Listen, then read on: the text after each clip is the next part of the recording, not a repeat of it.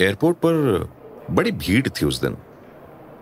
Pihu flight की boarding शुरू होने का इंतज़ार कर रही थी। तभी किसी ने उसके कंधे पर दो बार हल्के से थपथपाया। पीहू ने मुड़ के देखा तो एक पचहत्तर अस्सी साल की दादी उसकी तरफ़ हँसते हुए देख रही थी। जी? आप पीहू हो ना? आ, हाँ। मैं आपके डांस वाले सारे रील्स देखती हूँ। मुझे बहुत अच्छी लगती हैं आप। थैंक यू दादी जी। सो स्वीट ऑटोग्राफ मिलेगा? दादी ने अपना बोर्डिंग पास आगे किया। पीहू थोड़ा सरप्राइज़ हो गई।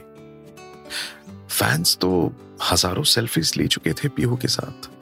आज पहली बार किसी ने ऑटोग्राफ मांगा था। पीहू ने पेन निकाला और दादी जी के बोर्डिंग पास पर ऑटोग्राफ दिया। दादी जी के चेहरे की मुस्कान और खिल गई थी। थैंक यू बेटा। उन्होंने कहा और पलटकर चलना शुरू कर दिया।